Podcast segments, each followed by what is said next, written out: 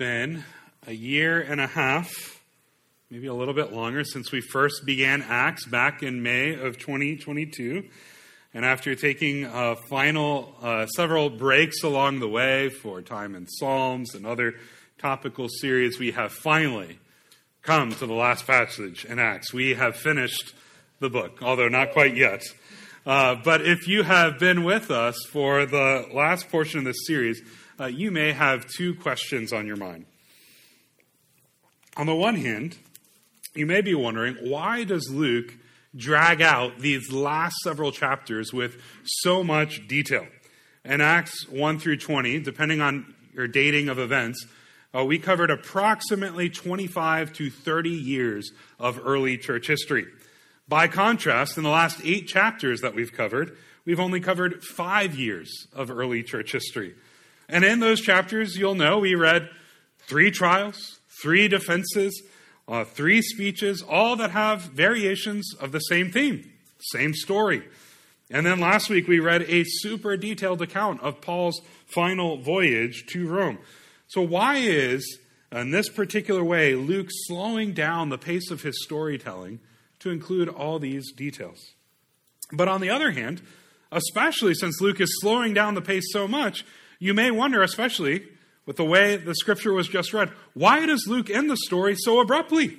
We've been focused on Paul's trial, his appeal to Caesar, but now that he's finally in Rome, we learn nothing about whether he actually got to Caesar, whether his appeal went well. Uh, we don't even get a particularly detailed description of his ministry in Rome that he's been so longing uh, to do. And although this hasn't been the focus of Acts, we know from Rome that his intention was to get to Rome to get to Spain. We find no recounting of whether or not Paul made it all the way to Spain. And so, why did Luke write the story this way? On the one hand, giving us so much detail leading up to the end of Acts, but on the other hand, abruptly ending the story with so many loose ends. While we can't say for sure, I think there's two reasons Luke writes in this way. Uh, first, Tim Keller provides us with a possible explanation for why Paul included so much detail. He writes, probably the main purpose of Luke is to show the relationship between God's control of history and the witness and mission of the church. All throughout the book of Acts, the primary theme has been the communication of the gospel to more and more of the world. And the early chapters tend to show the gospel breaking through barrier after barrier after barrier. Uh, so in chapter 2, the Holy Spirit at Pentecost falls on all these Jewish Christians hearing the gospel preach. In chapter 3, we find the healing of a crippled beggar. In chapters 4 and 5, we find the bold defense between, before the Sanhedrin and the apostles' release. And then in chapter 8, we find the public denouncement of Simon the sorcerer and the mission to Samaria, the gospel making its way to the Samaritans. And then in chapter 9, we see the conversion of literally the worst enemy of the church and Saul. And then in chapters 10 and 11, we find the conversion of Cornelius, a Gentile, showing that the gospel had made its way into not Jews and Samaritans alone, but also Gentiles. And then in chapter 12, we see Peter's miraculous escape from prison and Herod Agrippa striking down dead. And then we find in 13 all the way up to 20 the highly successful missionary journeys of Paul. And so, outside the death of Stephen and a few places of suffering along the way, there's almost an unrelenting series of dramatic victories. And so, if Luke had ended his book eight chapters earlier where we picked up this fall in chapter 20, it would have been easy for us to have gotten the false impression that if you follow Jesus, your life will be nothing but victory, nothing but success after success. But the history of Paul's imprisonment, trials, and voyage to Rome give us a whole new perspective. Throughout these accounts, we're given the profound lesson that God works out his purposes for the spread of the gospel and his kingdom even and sometimes especially through our weakness and defeats. And so, in chapter after chapter, we've seen over the last several weeks, through apparent accidents, despite hostile behavior of his enemies, and despite the sins and flaws of the people he's speaking to, and even through difficulties and suffering, God is at work. And so the case study is right here. God gets Paul to Rome, and opens the doors for him to preach the gospel uh, in some of the most strategic places, and yet he's doing it through imprisonment, danger, and trouble. And so this seems to be the reason for Luke's highly detailed account in these last eight chapters. But if he included all of these details, then why is he stopped short? Why doesn't he finish out the story? Well, here I think Tony Merida helps us. He writes this Acts essentially ends on a big to be continued. Why? Well, because Luke didn't intend to write a biography of Paul. That's not where it began, actually. Luke purposed to describe the acts of the Lord Jesus accomplished by his Spirit through his people. He set out to describe the unstoppable progress of the gospel. In his first book, the Gospel of Luke set out to tell all that Jesus began to do and to teach until the day he was taken up. The book of Acts, then, is all about what Jesus continued to do after he ascended to the right hand of the Father. And so the ministry of Jesus continues through the Spirit in the church. And so Luke leaves us with Paul preaching the gospel, describing the kingdom in Rome. And in choosing to walk away from the story here, Luke masterfully is keeping Jesus, not Paul, not anyone else, as the hero of the story.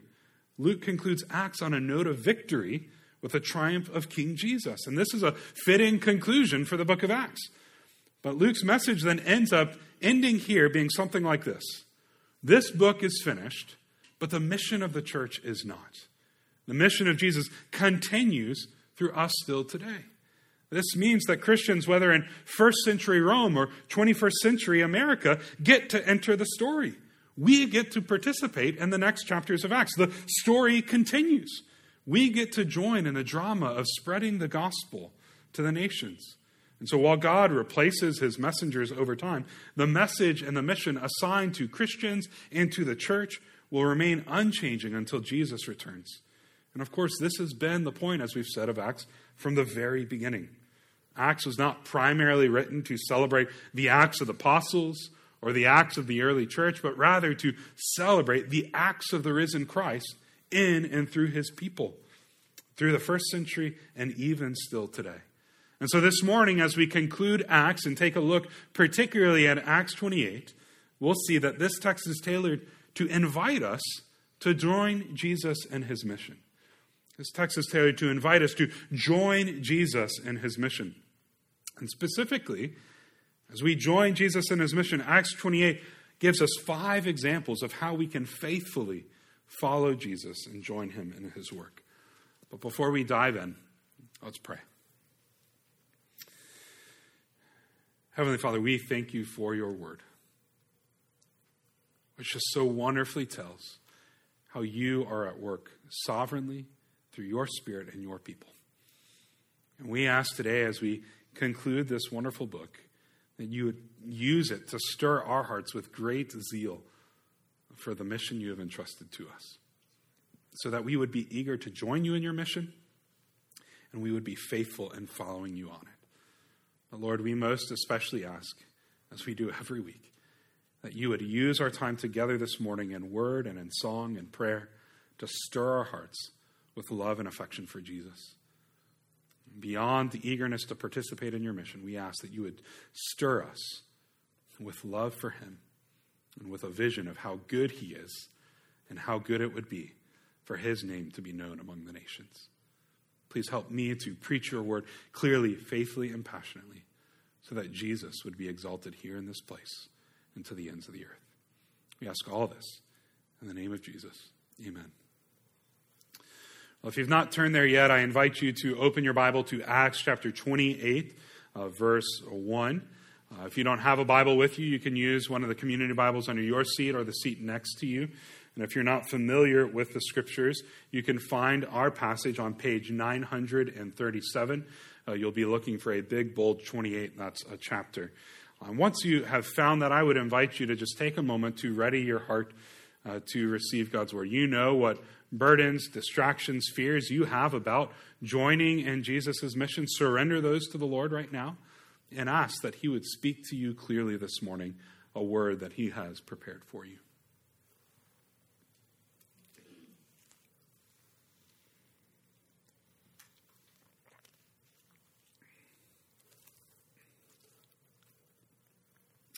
Well, if you're ready to receive God's word, say, I'm ready. I'm ready.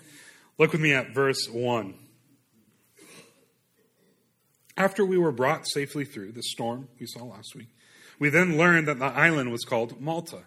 The native people showed us unusual kindness, for they kindled a fire and welcomed us all because it had begun to rain and was cold. When Paul had gathered a bundle of sticks and put them on fire, a viper came out because of the heat and fastened on his hand. When the native people saw the creature hanging from his hand, they said to one another, No doubt this man is a murderer. Though he has escaped from the sea, justice has not allowed him to live. He, however, shook off the creature into the fire and suffered no harm. They were waiting for him to swell up or to suddenly fall down dead, but when they had waited a long time and saw no misfortune come to him, they changed their minds and said that he was a god.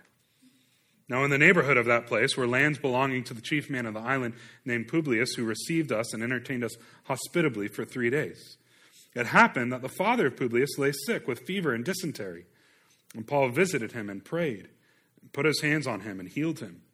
And with, when this had taken place, the rest of the people on the island who had diseases also came and were cured. They also honored us greatly, and when we were about to sail, they put us on board, uh, put on board whatever we needed. So here we see as we join Jesus in his mission we should not be surprised when non Christians are kind, hospitable, and honorable. We should not be surprised when non Christians are kind, hospitable, and honorable. Now, last week we saw that despite being at the mercy of a violent storm, God brought Paul and his companions safely through to this island that we learned this week in verse 1 is called Malta.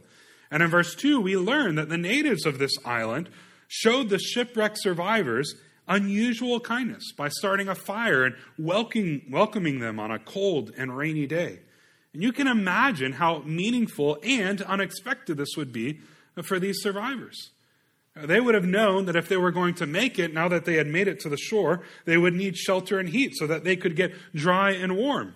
And yet, if you remember, they had been two weeks without food except for one quick meal they were weary, exhausted. They had just made the treacherous journey from the ship through violent waves onto the shore. You can imagine how exhausted they would have been. And if it was a cold day, you could imagine how frigid they might have been after being in the water.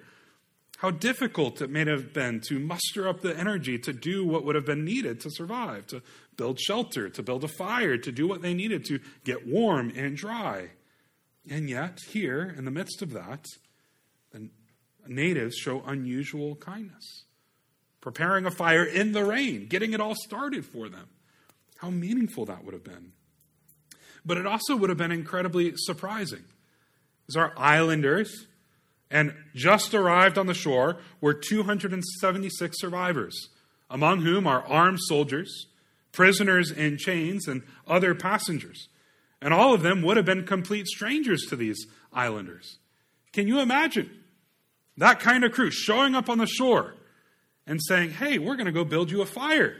We don't know what your intentions are. We don't know if we can trust you. You've got all these weapons. You've got people who clearly have done something wrong, and yet they go and show kindness. This is exactly what the natives of Malta do. That's why he calls it an unusual kindness. It's strange, it's unexpected. And it's important for us to know, as we'll see in a minute, that these natives are not Christians. And yet they're still unusually kind and hospitable. And sometimes we as Christians can mistakenly believe and treat non Christians as if inherently Christians are more kind, more honest, more hospitable, more good, and so on. You may have even heard sometimes people will refer you to a particular doctor or a particular mechanic because they might be a Christian. Just be honest with you. Please don't ever make a recommendation to me like that. I don't care if my mechanic is a Christian. I care that they're a good mechanic. But sometimes what that reveals is we assume that because someone is a Christian, that they must be better at all this other stuff. But that's not the case. These natives, these unchristian people, are not just kind and welcome, welcoming, they are unusually so. We shouldn't be surprised that non Christians will sometimes be even more kind, more hospitable, more honorable than Christians. Although the Bible makes it clear that Christians should increasingly become more kind. We should be becoming more hospitable. We should be becoming more honorable. Nowhere does the Bible assume that Christians will actually be better than non Christians at any of those things. Fundamentally, what separates a Christian from a non Christian is not our behavior, it's not our conduct, it's not our kindness, it's not our moral goodness, it's not how hospitable we are. And so, if it's not our kindness and conduct that separates Christians from non Christians, then what is it? Well, we see this illustrated in the way the, the people respond to Paul being bitten by a snake. When he's bitten, they at first assume that must mean that he was a murderer. But then when he doesn't die, they assume that must mean he's a god.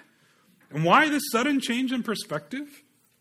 Well, because the pagan worldview at this time was one in which everyone faithfully served a god or the gods. And the nature of the relationship was such that if I do what this God wants me to do, I offer the right sacrifices, the right behavior, then they must give me what I've asked for.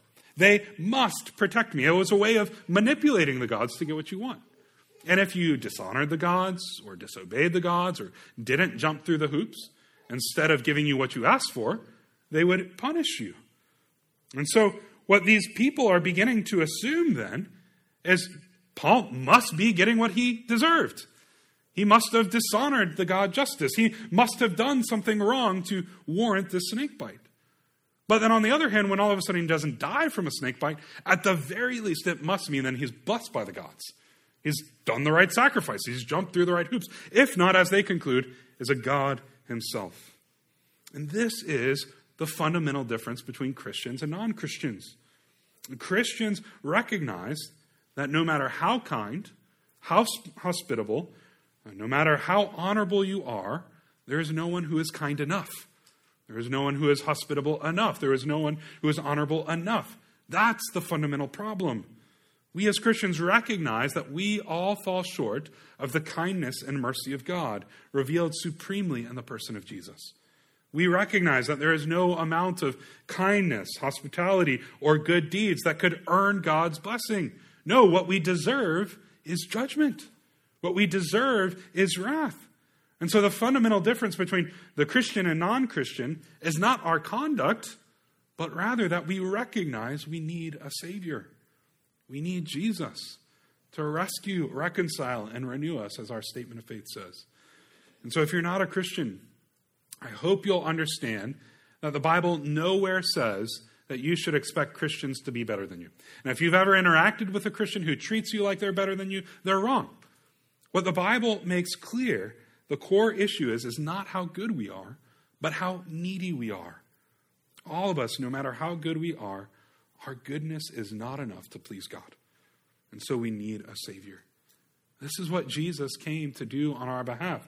By his perfect life of kindness, goodness, hospitality, honor, he earned for us what we owe to God a perfect life of righteousness. By his death on the cross, he paid the penalty we deserve for falling short of that measure, for not being as kind as we should be. And by his resurrection from the grave, he conquered the power of sin, which is death. And now he offers forgiveness for the penalty of sin. He offers freedom from the power of sin. And he offers the hope of eternal life with relationship with God if we would repent of our sin and trust in Him. And so, if you have never repented of your sin and trusted in Christ, I would plead with you today to consider doing so. And if you'd want to know more about what that looks like, come talk with me or any of our members after the service. We would love to tell you more. But after Paul is bitten, and all the people assume he's a god, surprisingly, Luke doesn't tell us how Paul responds to this. But given how Paul responds in other situations, and the fact verse 11 tells us that they were on this island for three months, it's probably safe to assume Paul explains, No, I'm not a God, but actually, this is the power of Jesus, the God whom I worship, who died for me, who's at work in me. And then he would go on to show the power of his Savior by healing the chief's father, and then all who would come to him with those who had diseases. And with the result that by the time they're ready to leave, in verse 10 it says, they also honored us greatly. And when we were about to sail, they put on board whatever we needed. And interestingly, here, Luke doesn't tell us whether these natives of Malta become Christians. But in leaving their relationship to Christ undefined, he illustrates that not only should we be not surprised when non Christians are kind and hospitable and honorable, but sometimes non Christians will even want to value Christianity. They'll appreciate it without actually wanting to believe it. And we're actually beginning to see this start to take place in our own culture again. Although much of America finds what we believe as Christians crazy, and why wouldn't they? We believe Jesus rose from the dead. That is crazy for most people. People don't normally rise from the dead. It's also true that more and more people are beginning to realize that without Christianity, they don't have the foundation for the things they value most. Things like freedom, kindness, progress, and equality. Those things are very hard to preserve without their Christian foundations. And for that reason, some non Christians, even atheists who are opposed to the idea of a God altogether, don't want to become Christians, but they are also growing in their value for Christianity. They don't want to lose Christianity in America, they want to preserve it so that they can preserve those values. And so, if you'd be interested at all in learning a little bit of that dynamic going on, I'd encourage you to either read uh, The Surprising Rebirth of Belief in God by Justin Brierley or The Air We Breathe by Glen Scrivener. They're doing slightly different things. Uh, the, the book, The Surprising Rebirth of Belief in God, is trying to trace how atheists are actually coming to say, hey, the, the antagonistic, uh, kind of hateful approach we took towards Christianity was misguided. We, we need to consider this again. And then The Air We Breathe by Glen Scrivener is actually trying to show how everything we value in the West today actually has its roots in the Christian faith. But either way, one of the things we see in these first 10 verses is that non Christians here are kind, hospitable, honorable. They even seem to show some sort of appreciation for Paul and his companions, despite not believing what Paul has been teaching. And so, the first way we can join Jesus in his mission is by not being surprised when non Christians are kind, hospitable, and honorable. Because again, the primary thing that separates Christians from non Christians is not how good we are, it's not our conduct, but it's our need for a Savior and our recognition of that need. Second, look with me at verse 11. After three months, we set sail in a ship that had wintered in the island, a ship of Alexandria with the twin gods as figurehead. Putting in at Syracuse, we stayed there for three days. And from there, we made a circuit and arrived at Rhegium. And after one day, a south wind sprang up, and on the second day, we came to Puteoli. There, we found brothers, and we were invited to stay with them for seven days. And so we came to Rome. And the brothers there, when they heard about us, came as far as the Forum of Appius and three taverns to meet us. On seeing them, Paul thanked God and took courage. And when we came into Rome, Paul was allowed to stay by himself with the soldier who guarded him. Here we see that we should take courage from God's work in and through other Christians. We should take courage from God's work in and through other Christians. So, in these verses, Paul, finally arrives in Rome. And along the way, we see the amazing work of God. When Paul finally lands on the mainland of Italy, he arrives in Puteoli, a 10 day journey southeast of Rome.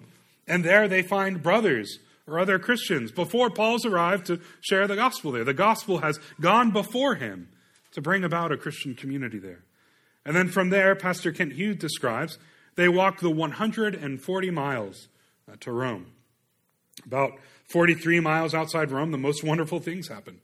Christian brothers and sisters come out to meet him at the market of Appius.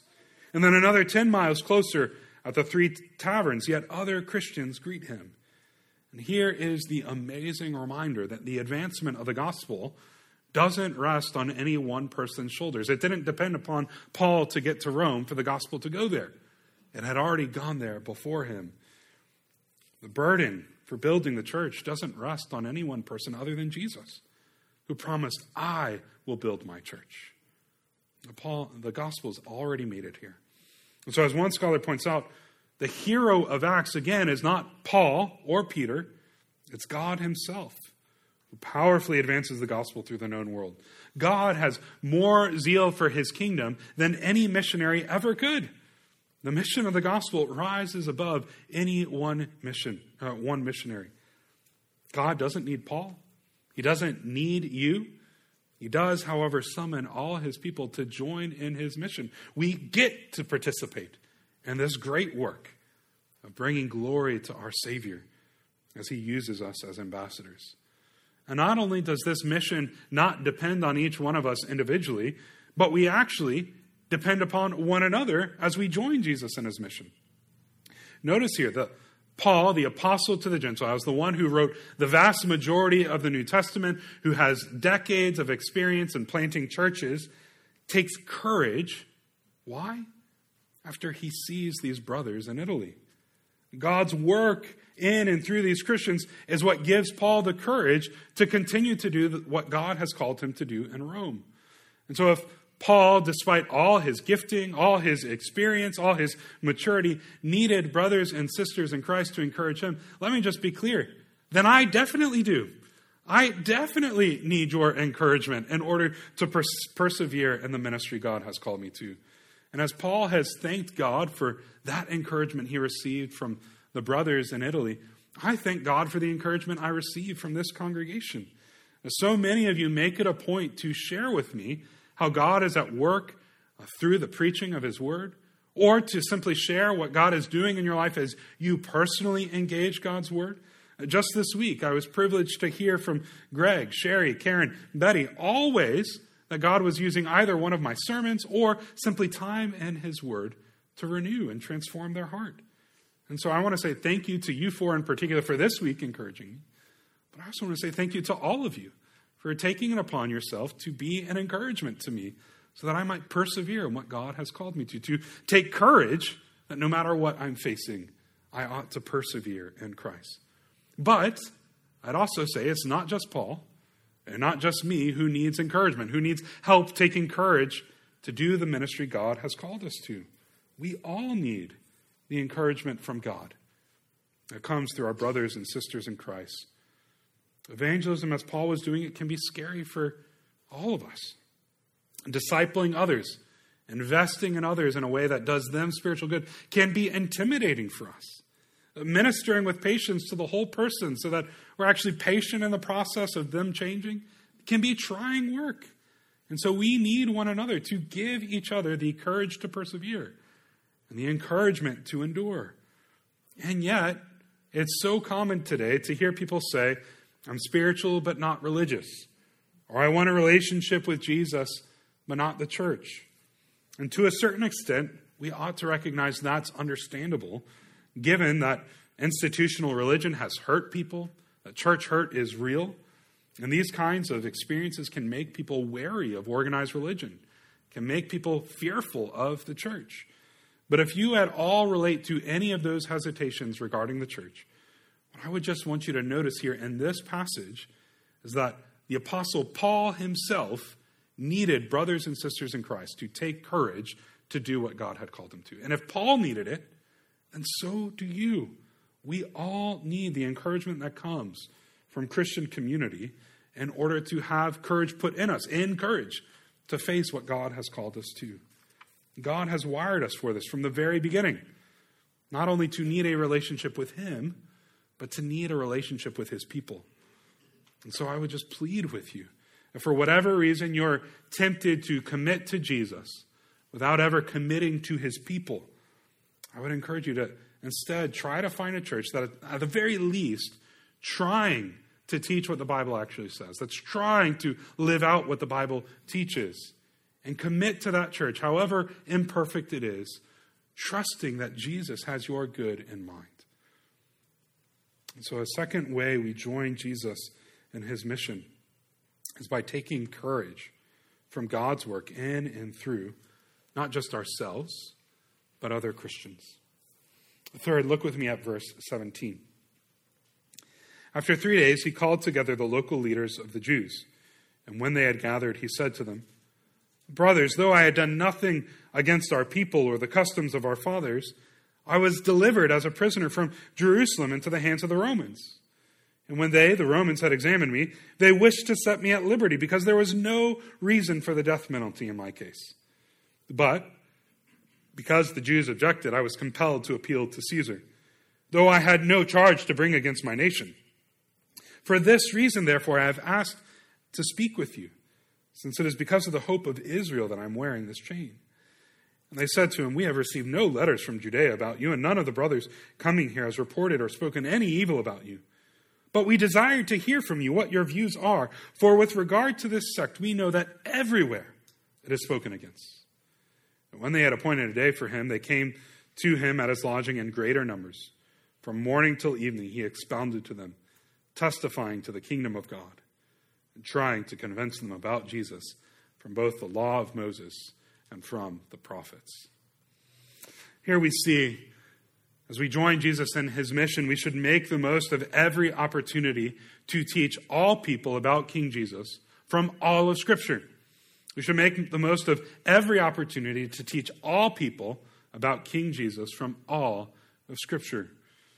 Well, Paul is under house arrest and in chains he wastes no time summoning the Jewish leaders to meet him in his home. Three days later, they gather together and he explains why he's appealed to Caesar. It's not because he has anything against Israel. It's not because he even wants to accuse the Jewish leaders of anything. It's only because he wanted to seek justice and wasn't going to get it. And the Jewish leaders were opposing him simply for the hope he had in Jesus. Now, shockingly, at least shockingly to me, the Jewish leaders of Rome say they've not heard anything evil or negative about Paul. In fact, they've not heard about Paul at all. But they have, testifying to the pervasiveness of Christianity, say that they've heard about this sect because everywhere it's spoken against, showing how widespread Christianity has gone already. And so they ask to hear more directly from Paul to understand what Christians believe. And of course, Paul makes the most of this opportunity, invites them back in order to explain the gospel of the kingdom and to teach about Jesus, even in his non ideal circumstances. And in doing this, he's simply putting into practice what he wrote to the Colossians, likely during this time under house arrest. He writes to them in Colossians chapter 4 Devote yourselves to prayer, stay alert in it with thanksgiving, and at the same time, pray also for us that God may open a door for us for the word to speak the mystery of Christ, for which I am in chains, so that I may make it known as I should. Act wisely towards outsiders, making the most of the time. Let your speech always be gracious, seasoned with salt, so that you may know how you should answer each person. Now, regarding this passage and the circumstances under which Paul wrote it, Pastor Tony Merida points out this. Don't miss that in this passage, Paul's asking for prayer that he could make effectively known the message about Christ. Not that he would be re- released from prison. Not that he would get his appeal granted to Caesar in a way that vindicates him. And he's exhorting other believers to think about things in the same way, to make the most of their time, living with evangelistic sensitivity towards unbelievers. Importantly, Paul is living out his own advice. He's seeking to make the most of this opportunity to do ministry in Rome. And he knows he needs God's help to effectively and faithfully do so. And here I just want to encourage you to remember something we've seen again and again and again in Acts. You don't have to manufacture a moment for the gospel. That's not something you need to feel the burden to. God is opening up doors all the time. We simply need to make the most of it. We need to be aware of it. We need to walk through the door when the Lord opens it. And sometimes those opportunities actually open up in the most unideal of circumstances, like being under house arrest. And yet, nevertheless, God is opening up doors for the word all the time. Our job is simply to wisely make the most of them. And so, how does Paul do so? Well, if you've ever thought my sermons were long, look here. From morning till evening, he expounded to them testifying to the kingdom of God, trying to convince them about Jesus, both from the law of Moses and from the prophets. Now, Paul takes all day, all day to convince these people that Jesus is their long awaited king. He's the king of the kingdom that they have so long anticipated. And although he does so specifically with Jews here, verses 30 and 31 show us that after that, he welcomes everyone to teach them about this. So it's worth noting, just like in Paul's day, we live in a day where it may take a lot of time to explain someone Christianity. We have to build basically the entire framework for someone to even understand the gospel message we're explaining. We as Christians have to explain that God made a perfect world, that sin broke it, and that God, out of love, stepped into his creation on a rescue mission to save us from our wicked choices. Millions of people today, even highly educated people, have very little concept of the basic Bible stories or Christian principles of sin and salvation that most of us in this room would take for, for granted. Which means for us, most of us, as we take advantage of these opportunities, need to realize the opportunity is likely an ongoing conversation, building the framework. But perhaps most strikingly, we should note that Paul teaches them from the law of Moses and from the prophets. The Bible's shorthand for the Old Testament scriptures. We say this often, but it bears repeating. All of Scripture, all of Scripture, all of Scripture is about Jesus, not just the New Testament, but literally Genesis to Revelation is all telling the story of what Jesus has come to do. And this is one aspect of what we mean by being submitted to the Scriptures. We aim to search the Scriptures. Why? To know Jesus.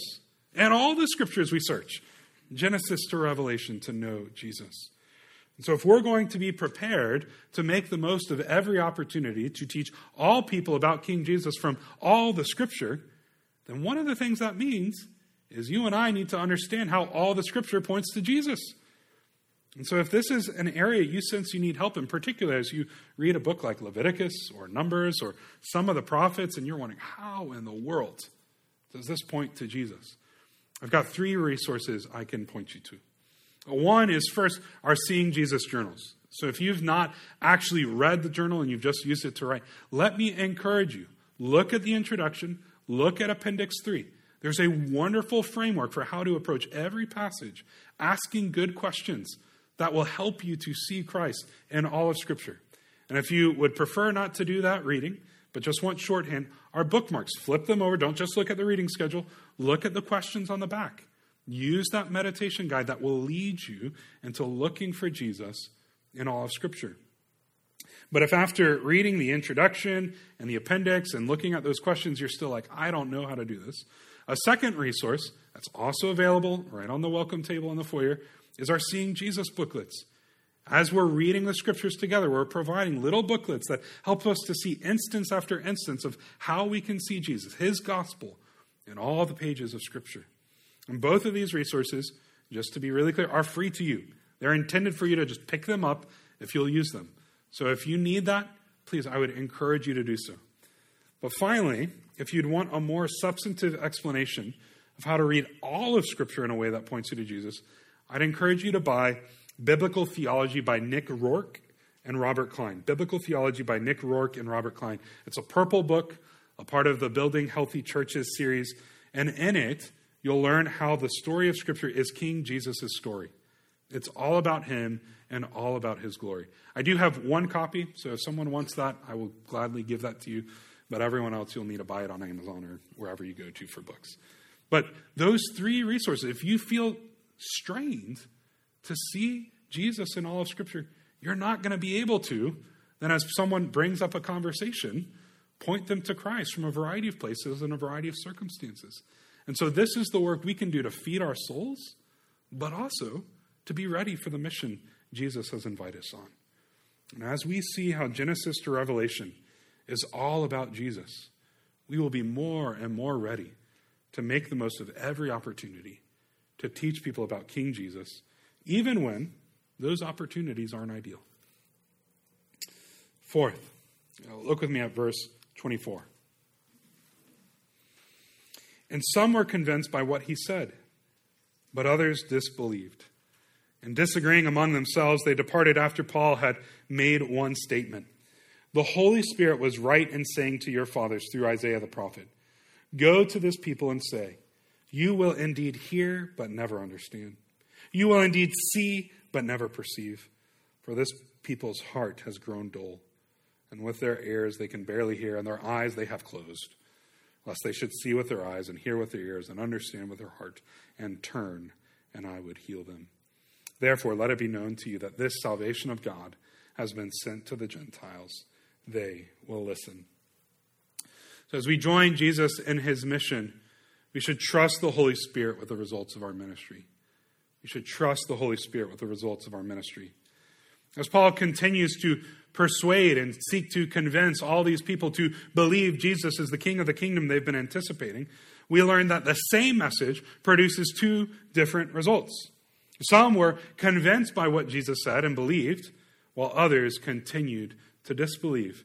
And those who continue to disbelieve walk away from this conversation altogether when Paul affirms in verse 25 that the Holy Spirit was right in what he said to their fathers through the prophet Isaiah.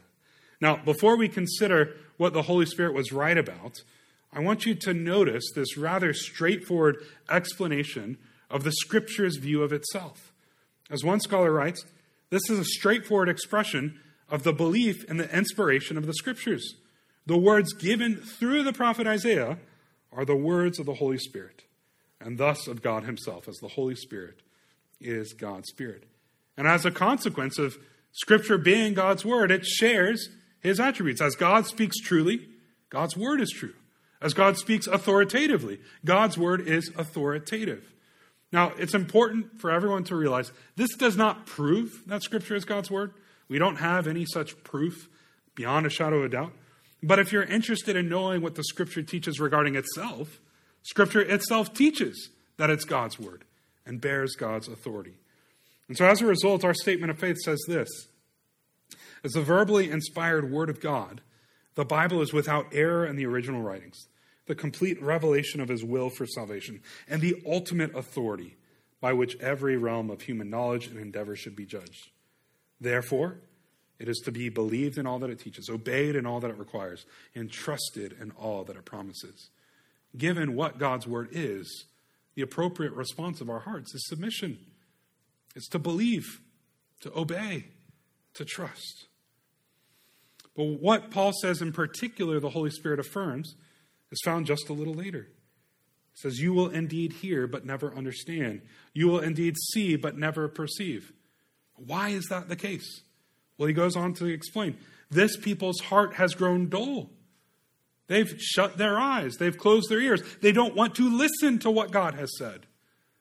And if they listened, they would turn and they would be healed. But instead of responding to God's word, they have shut themselves off to it. And so, as a result, in verse 28, he tells us that that's the reason why the gospel has been offered not just to the Jews, but to the Gentiles, because they are willing to listen to God's word.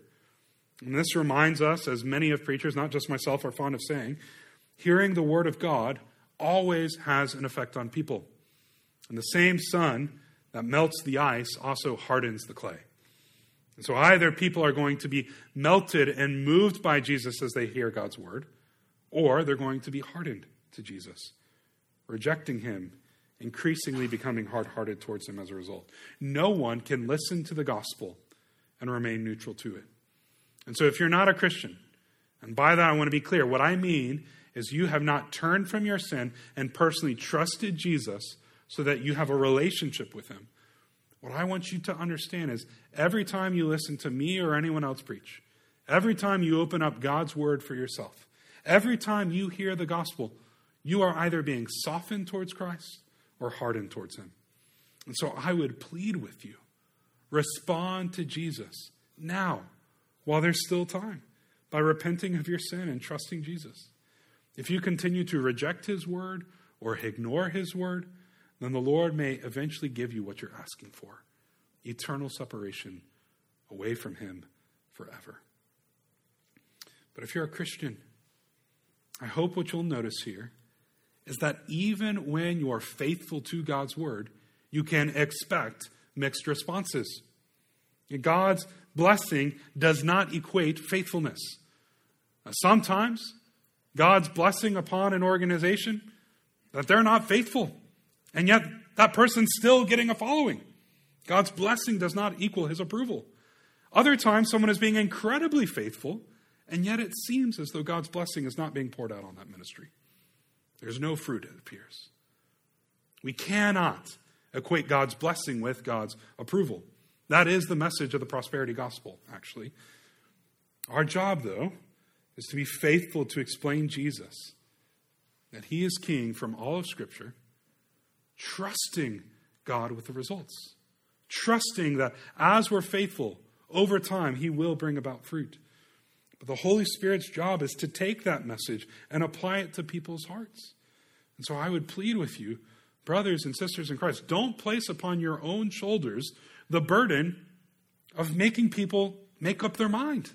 That's not your job. Your job is to be faithful in teaching all of the Scripture, all about Jesus, trusting the Holy Spirit to produce the results. Finally, look with me in verse 30. He lived there two whole years as, at his own expense and welcomed all who came to him, proclaiming the kingdom of God and teaching about the Lord Jesus Christ with all boldness and without hindrance. Here we should see that as we join Jesus in his mission, we should remember God's word is not bound by our circumstances. God's word is not bound by our circumstances. For two years, at his own expense, Paul welcomes everyone, proclaims the kingdom, and teaches about Jesus. That alone is a wonderful example to us of how our commitment to a gospel of grace, purchased by the blood of Jesus, should shape our ministry. Our ministry ought to be sacrificial. We ought to be willing to sacrifice not only our time, but our money in order to point people to Jesus. Our ministry ought to be hospitable and universal in its call. We ought to be willing to welcome anyone and everyone who would be willing to talk with us about Jesus. And finally, it's all about Jesus. That's what our ministry needs to be all about. But what I want you to notice, especially, is that despite being in chains, being under house arrest, Luke recounts how Paul engages in this ministry. He's not ashamed of the gospel, he's not ashamed of his chains, but simply he proclaims the kingdom of God, teaches about Jesus. How? With all boldness and without hindrance. Despite his unideal circumstances, the ministry, and more importantly, the advancement of the gospel, is unhindered. It's not bound. As Paul would write while he's in prison in 2 Timothy chapter 2, the word of God is not bound. Or as Isaiah would declare in Isaiah 55, God's word shall not return void, but shall accomplish the purpose for which it's sent. Or as we heard earlier, Jesus promised, I will build my church, and the gates of hell shall not prevail against it. Dear brothers and sisters in Christ, I want you to take heart from these promises. God's word is not bound. Your circumstances cannot hinder the progress of the gospel. In fact, as Jonathan Leeman writes, all authority in heaven and earth has been given to Jesus. And he has given his church the authority to march on the nations. His church will therefore advance like an army that cannot be stopped. The boundary lines of the nations won't stop it. The executive orders of presidents and prime ministers won't stop it. Not even the gates of hell itself will slow it down. What incredible news for us. When yet again another physical ailment disrupts our plans, when our work demands more and more of our time so that we're not able to do all that we'd hope, or as in my case, when commitment to family means that I don't have the mental energy, the emotional energy, or the physical energy that I would want to give, or any of the other countless, unlimited number of circumstances that place limitations on us. Those limitations on us cannot limit God's word. We might think of Martin Luther, the famous Protestant reformer whose life was threatened for what he taught, who was tried at the Diet of Worms and was kidnapped by his friends for safekeeping, who was kept in the castle of Wartburg for months in order to keep him safe. Despite all these circumstances, the world was flipped upside down by what he was teaching. And how does he describe it as he's looking back on his life? I did nothing.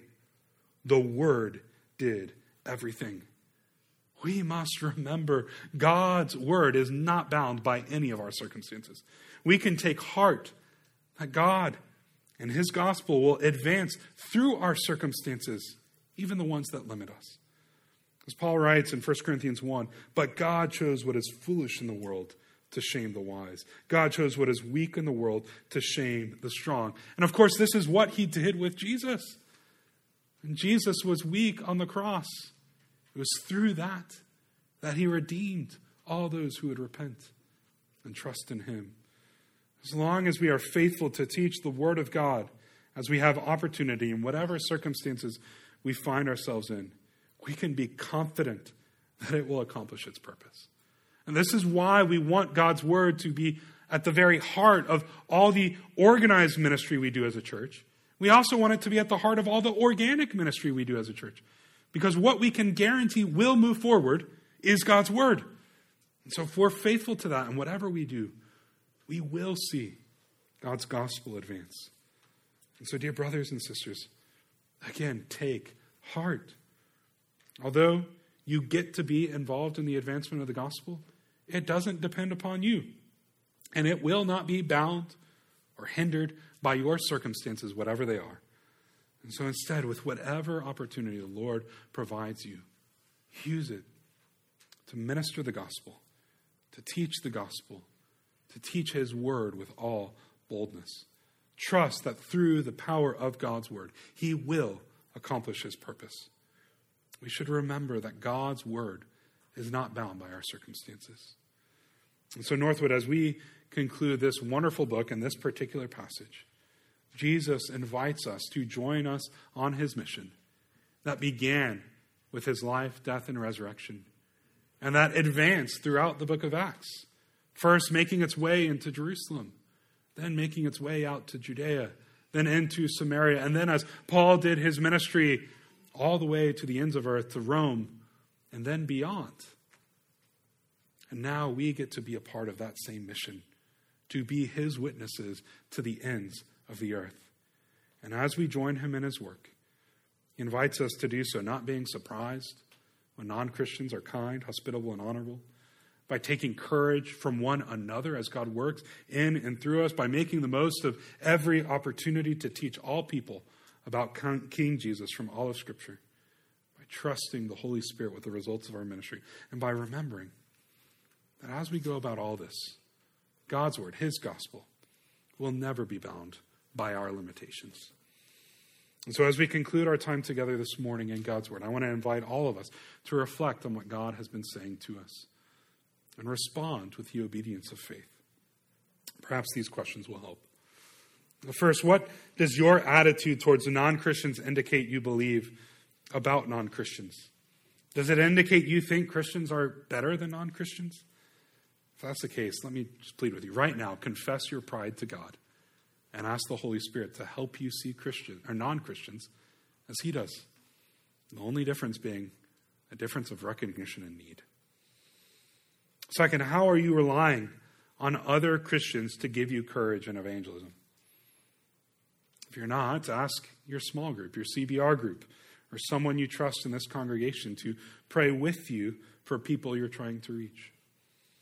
Third, what step can you take to grow in your understanding of how all of Scripture points to Jesus. And consider using the meditation questions on the back of our CBR bookmarks, to use the Seeing Jesus booklets, or to pick up biblical theology. Fourth, are you being hardened or softened by God's Word? Ask today that the Holy Spirit would soften your heart and turn you towards Jesus. And finally, how does the power of God's Word give you confidence in ministry no matter your circumstances. And thank God the advancement of the gospel doesn't depend on you, but depends on the power of His word and His grace. Let's take a moment to reflect on what God has been saying to us through His word.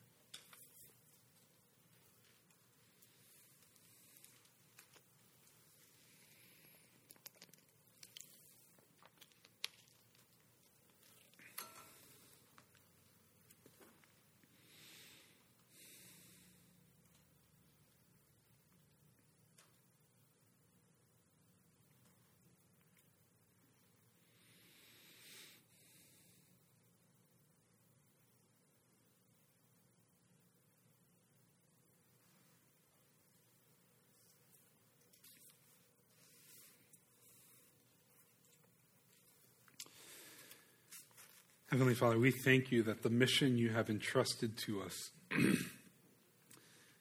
doesn't begin with us, but begins with you. We thank you that you loved us so much that you would take on human flesh to pursue us, to die for us, to rise for us. We ask that as we consider your big purposes and plan, your great grace and power through your word and your spirit, we would have great confidence in joining you in that mission even now. Lord, we ask that you would help us to sense the privilege it is and yet have the freedom of knowing your mission will advance no matter what. And so, Lord, we ask today you would help us to respond with the obedience of faith and to trust you, your grace, your power, and all that you do. And Lord, we ask that we'd have the privilege of seeing your mission advance in and through our church family. We ask all this in the name of Jesus. Amen.